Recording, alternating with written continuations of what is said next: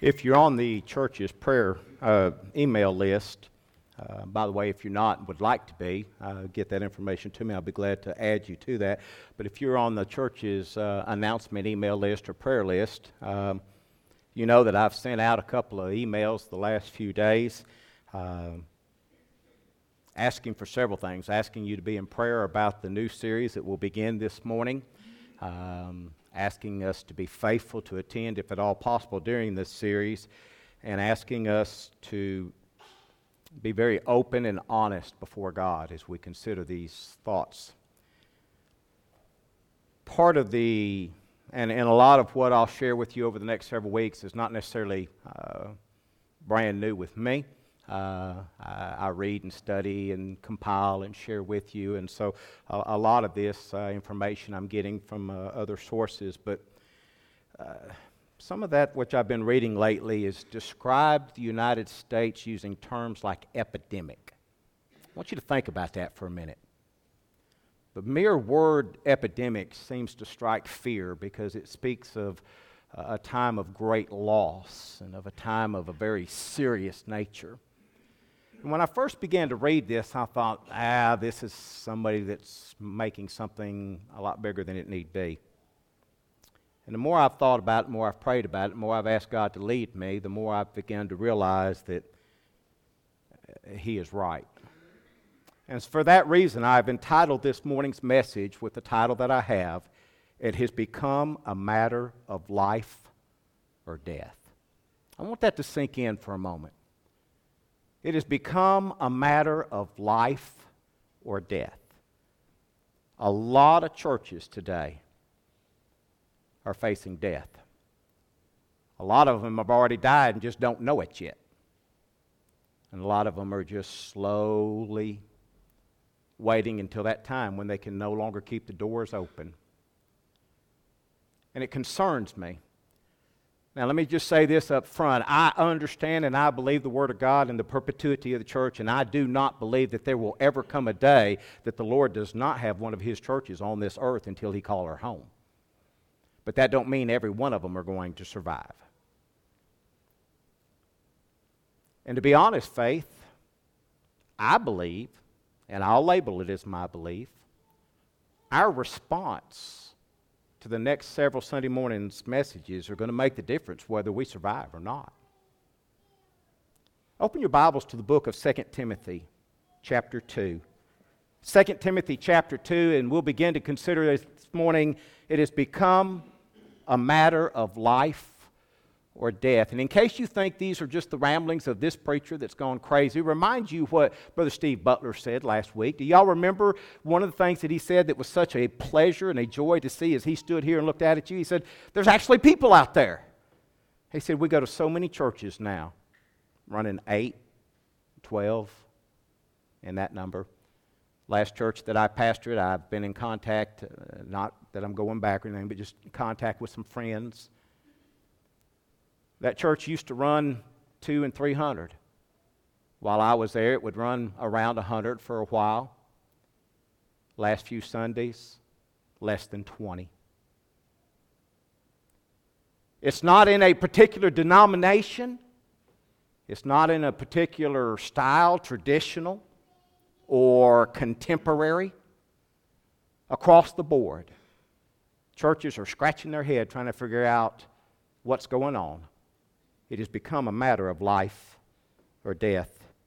In 2 Timothy chapter 2, if you will begin reading with me in verse 8, I, I wanted to read the entire chapter, but I've got so much I want to share with you today, and I knew that uh, that would be a mistake. So I, I, would plead with you sometime go back and read this chapter uh, and, and understand what's going on. Paul the author of this particular book, this letter, is writing to a, a, a young pastor who is looking to Paul to be his mentor, if you will.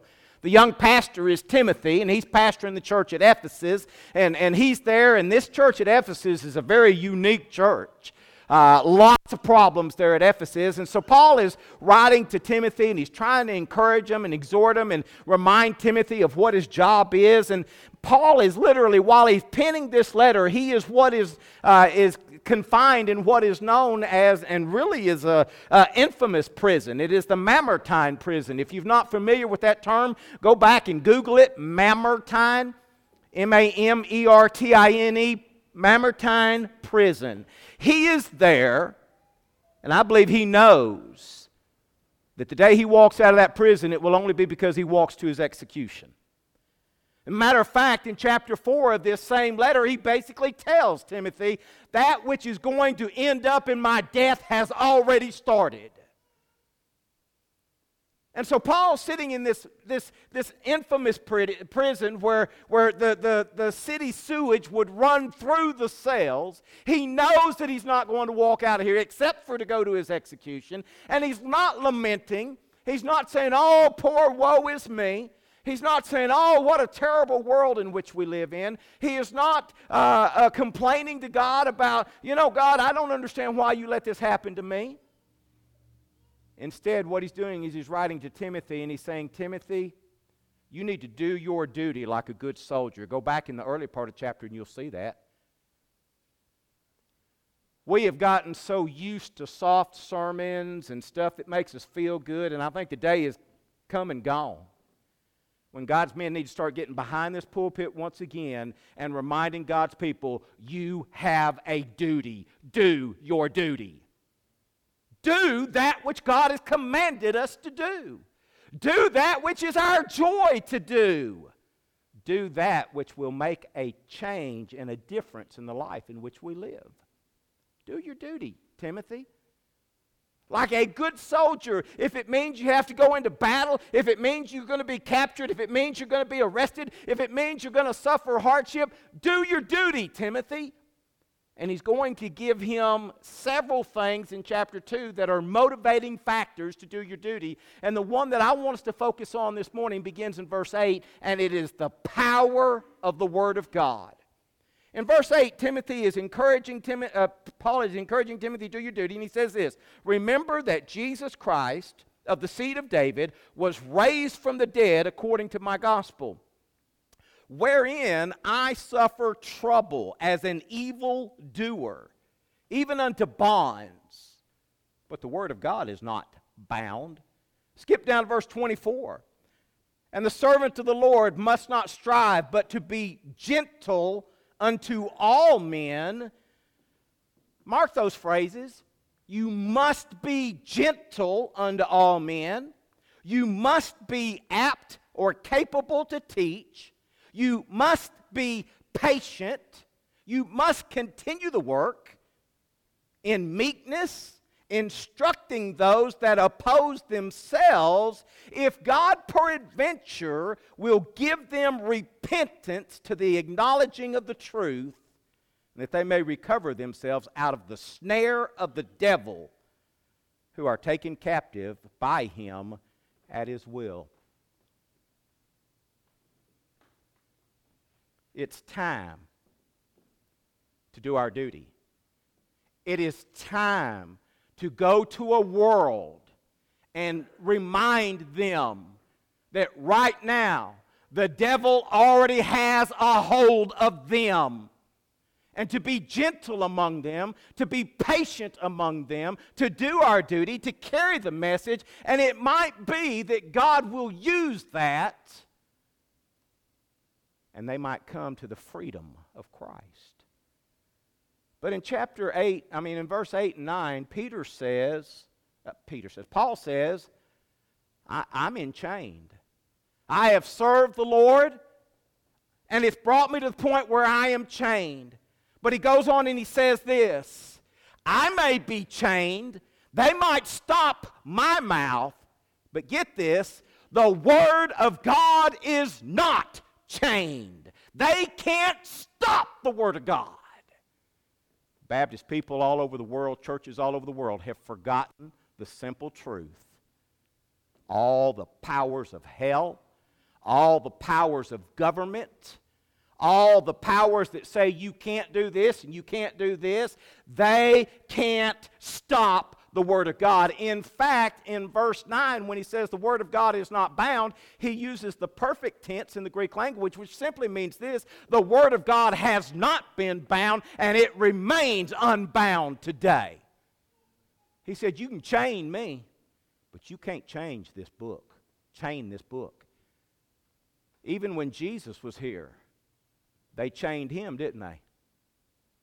They arrested him and put him in prison. They silenced him by putting him to death. But you cannot silence this book, and you cannot chain this book. In fact, Isaiah chapter 55, verse 11 says this So shall my word be that uh, goes out from my mouth. It shall not return unto me empty, but it shall accomplish that which I purpose and shall succeed in the things for which I send it. God has promised, My word cannot be stopped. I will send it forth, and it will do what I intend it to do. Now, here's the thing we got to understand the Word of God's prime and, and, and foundational purpose is to convict us of sin and point us to God.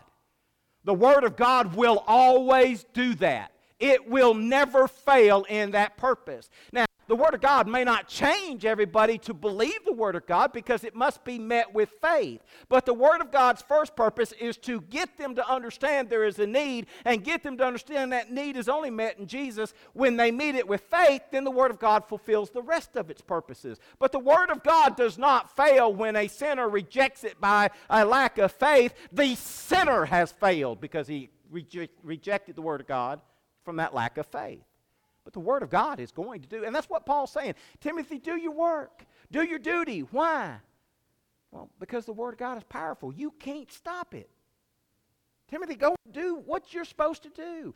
But we're going to look over the next several weeks some of these key ingredients the patience, the ability to teach. Some of these things that we're going to look much greater detail Beginning in 2015, there is a group called Answers in Genesis. Some of you may be very familiar with that. They do a great job in literature. If you're looking for literature, that's a wonderful place to start, whether you're looking for literature for your own home, a Sunday school class, or something of that nature. But in 2015, Answers in Genesis wanted to know if we invested the time and the money and, and everything to build a, a, a, a full size, life size ark, would people come to it? So, Answers in Genesis contracted with America's Research Group to conduct this survey, as well as several other surveys. Would enough people come? And they had decided that to make it really worthwhile and so forth, and to ensure that it would continue on, they would need at least 1.4 million people. America's Research Group began to ask thousands and thousands, Would you come? Would you come? And they projected to answer, answers in Genesis if you will build the ark, that within such and such date you will have your 1, uh, 1.4 millionth person. What's fascinating is they missed it by 48 hours. They were only off by 48 hours. The survey said if you will build it on this date, you should have 1.4 million. By the way, the 48 hours was ahead of schedule, not behind schedule. So I want you to understand these are not numbers that I sat and I dreamed up last night in a dream.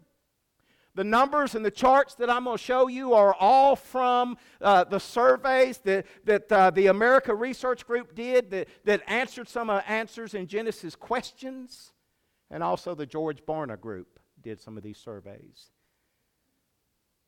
Let me just share with you some of the answers that they found. This one we already know. The darker charts represent the United States of America, the, dark, uh, the lighter charts, the rest of the world. United States of America has more has the largest number of, of Christian institutions, of churches, of seminaries. They have the largest resource uh, available to them, the largest media presence throughout the world uh, or throughout its uh, borders. Here in the United States, we have the greatest opportunity of all to be, as they would say, making hay while the sun's shining. We have so much at our disposal and have had, and yet, are we not the nation that because of moral relativism, we're no longer allowed to say Merry Christmas? Are we not the nation now that because of pluralism is no longer allowed to put up nativities or display the Ten Commandments? Are we not the nation now where people are offended if you mention the name God? If you speak of God, do they not sit there and say, Well, which God are you talking about? As a nation, we have so much that has been readily available to us. And here's the scary thing, y'all. It has been during that time that our nation has begun to plummet. And that worldview of God's people, even, has begun to change. Some of these are going to be, I hope, alarming uh, charts and graphs to you. And so that you will understand how this worked, uh, the uh, America Research Group went out and they questioned thousands of individuals from coast to coast. I believe it was 22,000 from coast to coast for some of the other, not on the 1.4 billion, obviously, but on some of these other surveys. They talked to 22,000. They targeted 20 to 29. If you're between 20 and 29, raise your hand real quick. All right pay attention because this, is, this has everything in the world to do with you. 22,000 peoples, uh, 22,000 people from coast to coast. They balanced it according to age, they balanced it according to gender, and they even made sure not to get a whole bunch of nothing but homeschoolers or a whole bunch of this particular political party or a whole lot from this or that and the other. They tried to cross all cultural uh, boundaries. They tried to co- uh, cross, get a good, you know, cross-cut sample of, of, of the world. And they wanted to know how many of you, 20 to 29 years of age, are still involved in church of these 1,020 to 29 year old evangelicals who attended church regularly but no longer do so, 95% of them attend church regularly during their elementary and middle school years. 55% attended church regularly during their high school years. And of the 1,000, only 11% were still going to church during their early college years the nation built at one time on God and God principles, called the Christian nation, I would tell you has become less Christian year by year by year. And somewhere our churches are losing them, and we can't figure out where. We're, we're scratching our head wondering where are they going and why are they not coming back? Truth be known, as we get further into this, we're going to find out we're not losing them. Here's the thing, y'all, please. If you don't get anything, get this for me before you go. We're not losing them when they get to college. When they get to college, we've already lost them. There's the problem. We've already lost them.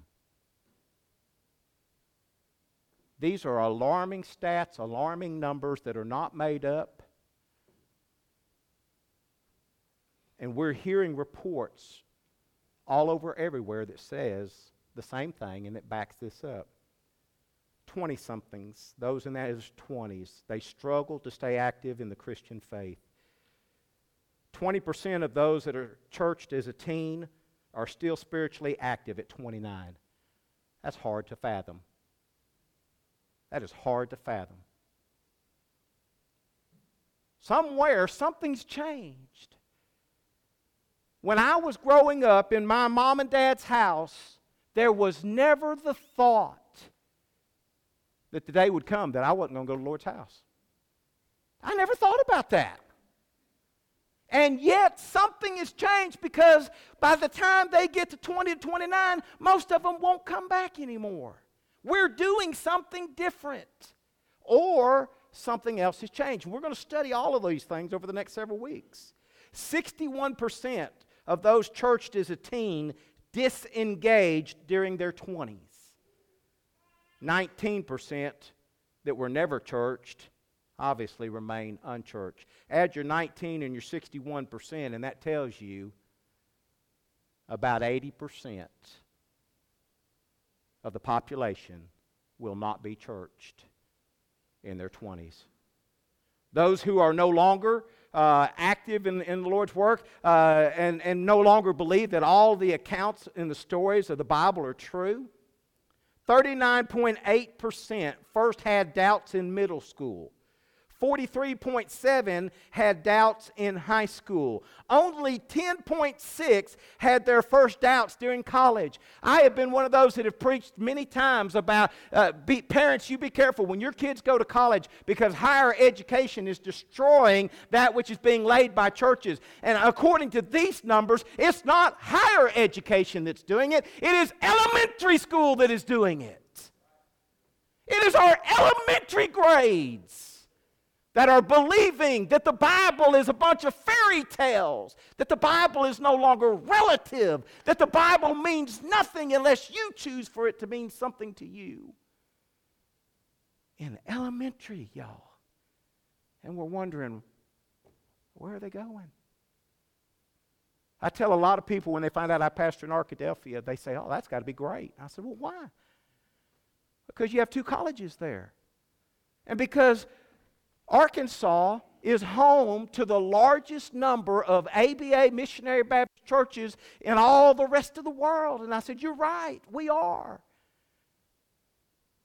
But they don't come to they don't come here, do they? Ah, we're thankful for those that do, but out of the thousands that are over going to school in either of the campuses, they're not coming here. And I realize there's a few of the churches that they're going to in a little bit more number, but still, there is a huge number it's not going anywhere. We're losing them. We're losing them. Or, as one of the books that I've been doing some reading and studying says, we've already lost them. And that's what this chart shows. This, this blew my mind. Out of all of those that were polled, do you consider yourself to be born again? A little over 50% said yes a little over 40% said no. And the rest of them didn't know. Are, are churches doing their job when people don't even know if they're saved or not? Or flat out tell you no? Been going to church, involved in this. See, and that's the thing. I, all of these people were, were people that were in churches. They were, that, that, there's some, some other stats that I want to give you in the next few weeks, but these are people that were involved in youth groups. These are people that were involved in uh, all the Christian clubs at school. And yet, they don't know whether they're saved or not. And they're disconnecting with the churches. Now, of all of those that were 50% more that said that they were saved, listen to this one. The same group over 50% said they were saved, born again. Do you believe that if you are a good person, you will go to heaven? Nearly 70% said yes. Where in true churches is it being taught that being a good person will get you to heaven? Because somewhere apparently it's being taught, or they're picking it up somewhere else. What scares me is only 30% said no, that's not enough. And then a large another part that said I don't know. Of those that were polled, 20 to 29 years old, should gay couples be allowed to marry? Almost 50% said no. 40 something percent said yes. And then a small group said they don't know. What I want us to begin to see with some of this is that the climate in which you and I live has changed. when I was 20 years old, if you'd have asked me, if I'd have been in this poll, what I think about gay marriage, I know what my answer would have been. And I, that, that's not meant as judgmental or a lack of love or care for, for those that are of that persuasion, but the climate of our nation is changed, y'all. People aren't sure anymore. Is this book what y'all say it is? People aren't sure anymore about abortion about gay marriage and about other issues. And yet we're trying to reach them the same way we reached people of two and three decades ago that had a whole different mindset. Y'all, we got to change. We got to change. Now, hear me well. We don't change the message. But we have to change how we perceive them and meet them where they are. If they don't know who God is and you're going to start talking to them about God, they're off out in left field because they don't know if you're talking about this God, that God, that God, or the other God. You're going to, you're going to talk to them about the Bible and they're going to say, well, is that relative? We have got to understand that the moral climate of our world has changed. So, what happened? Let me, let me close very quickly this morning with a few thoughts. And like I said, I, I really just wanted to introduce the idea that it's life or death. And faith, like all the other churches, we're going to have to decide do we, do we, do we identify the climate of our day? Do we stay committed to the message? and yet reach them. And how do we go about doing that? So, what has happened to lead us there? And uh, there's not one answer. There's, there's no way you could sum this up in just one particular answer. But let me, let me get you to think about a few things with me, if you will. Since I came here as your pastor, I'll meet people. Yeah, I used to go down to that church. You get that all the time. And I said, Well, yeah, I, I, I, visited there one time. I visited back in such and such year. Uh, is Brother Troy Keaton still there? He, he and a couple of the other deacons, they came in by and visited me after I visited there. I get that a lot.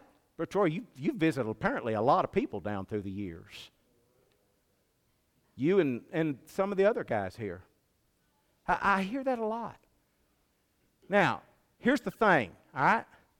Does the old Thursday night visitation program work anymore? And the answer is what? Absolutely not. I agree with you. It won't work. Most people, you show up at their house unannounced, you go to beating on the door, especially after the sun's gone down. You, you just open yourself up for no telling what. All right? Not necessarily dangerous, but, uh, you know, it's just, it's a different world, a different climate because of the violence in the world. People don't want you beating on their door, especially after the sun's gone down and they not know who you are. The old Thursday night visitation program doesn't work. But let me ask you this question, and let me ask you to consider this honestly. What did we replace it with? You see what's happened in, in, in our churches? We said, that don't work, so we quit doing anything. And let me tell you, that don't work either, does it? Where is our connection to the lost world? We can't quit visitation and not replace it with other means of staying plugged into the world. And yet that's happened. We are so, uh, so prone. And I understand it. I'm not griping at us, but what I'm saying is we get so prone to just like the rest of the world, because the world in which we live in, we, we kind of want to just withdraw and stay in our, our area of security and safety and, and with our own friends that are of like mindset with us, and, and we've become disconnected from the world. Remember what Jesus said? If Jesus said, I wanted you to be disconnected from the world, I'd have prayed to the Father, take you out of the world. But he said, I'd pray, Father, not to take them out of the world. Why? You take Christians out of the world, and you're not going to see very many Christians made in the world anymore. I mean, that's just the way it is. You know why I became a Christian? Because another Christian shared the gospel message with me. You take that other Christian out of the equation, and it's not likely I'm going to become a Christian. So, whatever we do over the next few weeks, we have got to figure out what can we replace visiting with. I know that don't work. I'm not saying let's go back to it. But we can't quit doing anything. We got to, as Paul told Timothy, do your duty. So, what else has happened? We have gotten to the point where, and I hear this a lot. I invited them to church. I want you to invite people to church. Please invite everybody you get a chance to go to church. But would you please be honest enough to understand that inviting somebody to come to your church is not the same thing as witnessing them about Jesus Christ and the cross of Calvary? Do you see the difference there? It's easy. Hey, it's not a problem at all. I understand it. It's easy to walk up to Stuart one day and say, Stuart, hey, would you like to come to our church? That doesn't take a whole lot of, of gumption. It doesn't take a whole lot of bravery. But it's a whole nother matter to walk up to Stuart and say, Stuart, do you know Jesus Christ as your personal Savior? Would you mind if I share? Are you interested in spiritual things? Uh, could I share with you about heaven?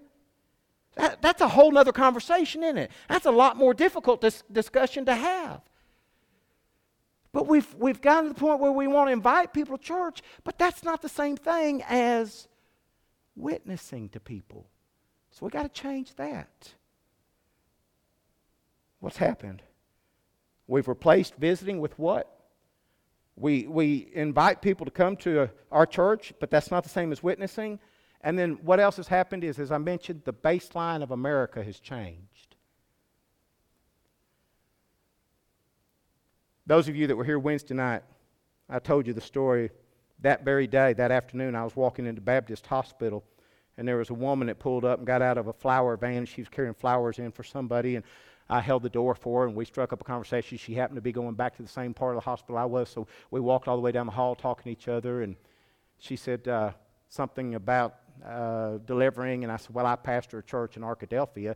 She said, What church? I said, Faith Missionary Baptist Church uh, over on Walnut Street. And she said, Well, I, I, used to, I graduated from Henderson State. I said, Really? She said, Yeah. We talked a little bit about her time in Arkadelphia. And, and she asked me how long I'd been here. I said, Well, I accepted, and I made sure to stress it. I accepted pastorate of Faith Missionary Baptist Church about five years ago. I, I pastored there, been there ever since, love it, you know, love Arkadelphia. I wanted her to, un, you know, hear two or three times that I was pastor. And here's what she said after all this. She said, Is that Exxon station still up there by Sonic? I said, Well, yeah. She said, Man, I've been in that store a lot of times. I said, Really? She said, Yeah. She said, My mama gave me a credit card, and that's where I'd go buy kegs all the time. And I thought, the baseline of our society has changed. But there was a time when I didn't drink a whole keg, but there was a time when I did drinking as a kid. But if you think I was going to stand there and tell a Baptist preacher that I went and bought kegs there, you're crazy. I'm not doing it. Why? The baseline of America back then was different than the baseline of the America we live in today. You'd be surprised. No, you probably wouldn't. I was for a while. Our churches are filled with members whose baseline has changed. Most of them see no problem with drinking or doing drugs or having extramarital affairs and doing these things. Y'all, if the baseline, if the world, predominant worldview of the, of the world we're trying to interact with has changed so drastically, obviously we are going to have to change. I remember here a while back, I was talking to a young person. I said something about accepting Christ and, uh, and, and our Father in heaven, and boy, their eyes got that big around. They were scared to death. And I thought, what a strange response. till I found out this child was being beaten by his father. And it, suggests another father figure in his life brought fear into his heart. I'm telling you, the baseline of our nation has changed. Not saying that there wasn't kids beaten back in our day, but it certainly was not as common practice as it is now. Things have changed, and we've stayed stuck in. I can't believe I'm saying this I told my wife I was going to preach this message, and she said, You have got to be kidding me. This goes against everything I've ever heard out of you. I am missionary Baptist, Brother Troy. Cut me and I will bleed missionary Baptist. But I'm telling you, we can't stay in our old, archaic missionary Baptist ways of doing it in a world that had that view when our world has a completely different view. It's the same message, it doesn't take away from sin. Matter of fact, it's going to refocus on sin. It doesn't take away from the blood of Christ. It refocuses on that. It doesn't take away from the Word of God. It refocuses on the Word of God. But we can't keep doing the old thing when the old thing doesn't work anymore, and it's because the baseline of America has changed. We got to make some changes. So that's what's happened. So, what do we do now? Well, I think it has to start with an honest assessment. An honest assessment that says, God, as David did, search me, try me, sift through every nook and cranny of my being. An honest assessment. God, and you can answer this for yourself, and this is part of that honest assessment. It has been blank since I personally attempted to share the gospel message of Jesus Christ with somebody. Not it's been blank since I invited somebody to church, but it has been blank long since I have literally sat down or standing, whatever, tried to share Jesus Christ and forgiveness of sins with somebody. I, I don't know the I'm not the Holy Spirit. I don't know how long it's been. You may say, well, it was just yesterday. But I, I'm afraid that many of our church members would have to say, I'm not even sure the last time that it was. An honest assessment. God, are we doing our duty? Y'all, we can sing, Oh, how I love Jesus. And when all of God's sinners get home, and amazing grace and we can smile and we can put on our Sunday go to meeting and we can shake hands and but Christ sent us into a world with a message. And he even gave the apostles the common sense to know that when you're talking to this group, you present the same message this way. When you talk to this group, you present the message, it's the same message, but you present it this way. But either way, go present the message. I, I would ask us this morning what do we do now? We, we've got to start with an honest assessment. Are we doing our duty? A genuine repentance if we're not. And I mean genuine.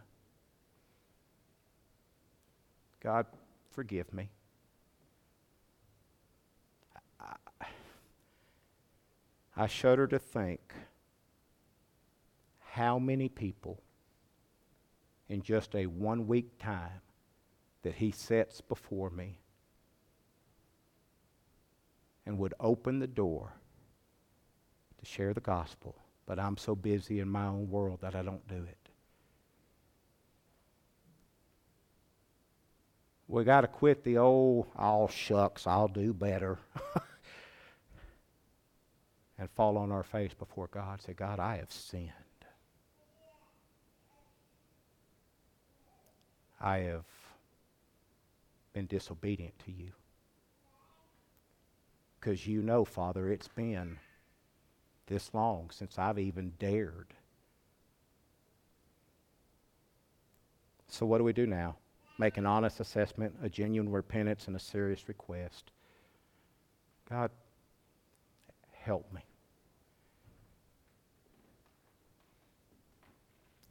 help me see. Help me be bold. Help me have that desire, that burden in my heart. Father, help me.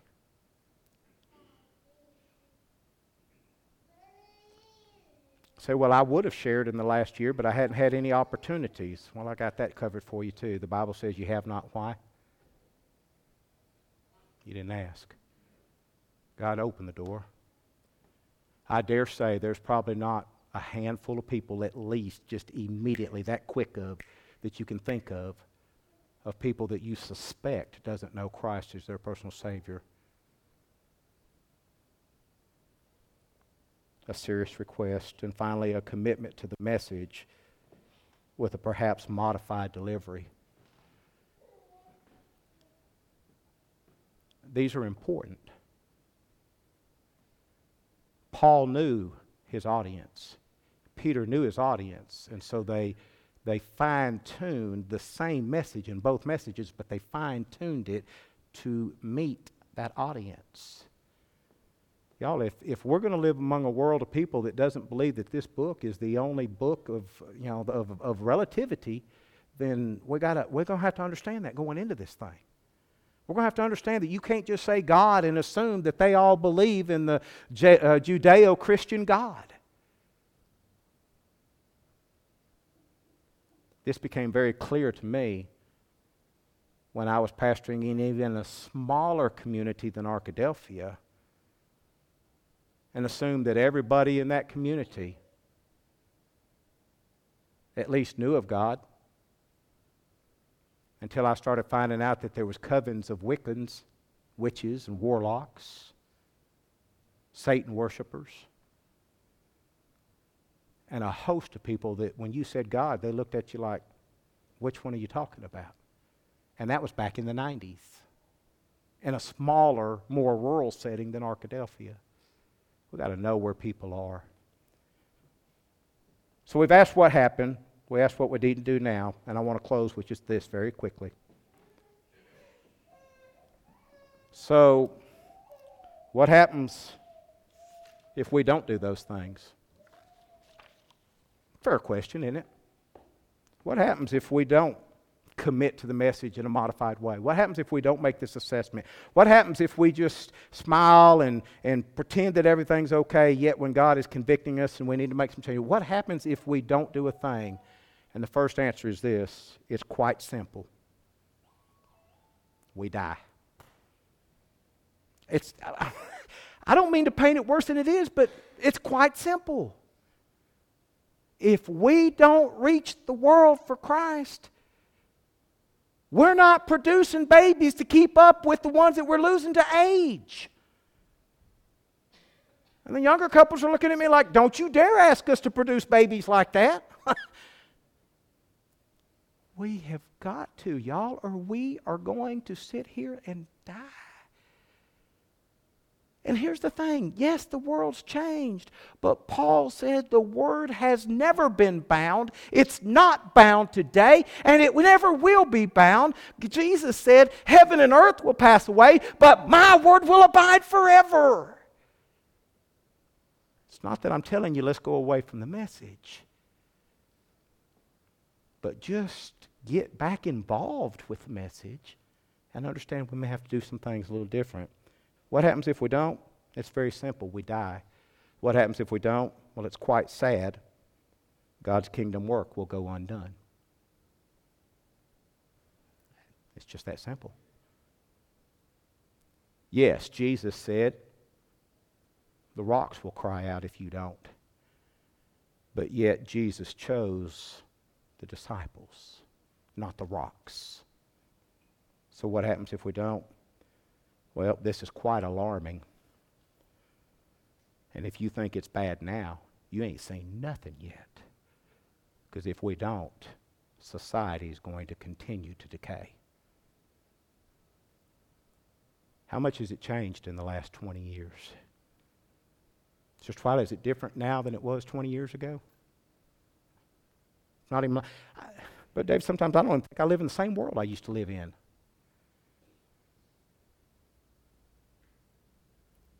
Another 20 years from now, the brakes are pulled off even more, and we continue to withdraw, and more of our churches die, and the less Christian influence there is, and you will see society decay and plummet even faster than she is now.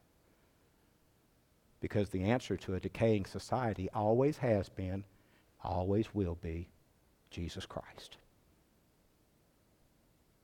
Not bills, not laws, not politics, but Jesus Christ. You may not agree with everything. You may think I'm crazy or whatever. But the proof's in the pudding. When's the last time we saw people saved at this church and baptized? When's the last time we fell on our face and said, God, we've let you down? We've not done our duty. We've withdrawn from the world. We quit visiting because it didn't work, but we didn't replace it with anything else. We thought as long as every now and then we said, Would you come to my church? We were okay.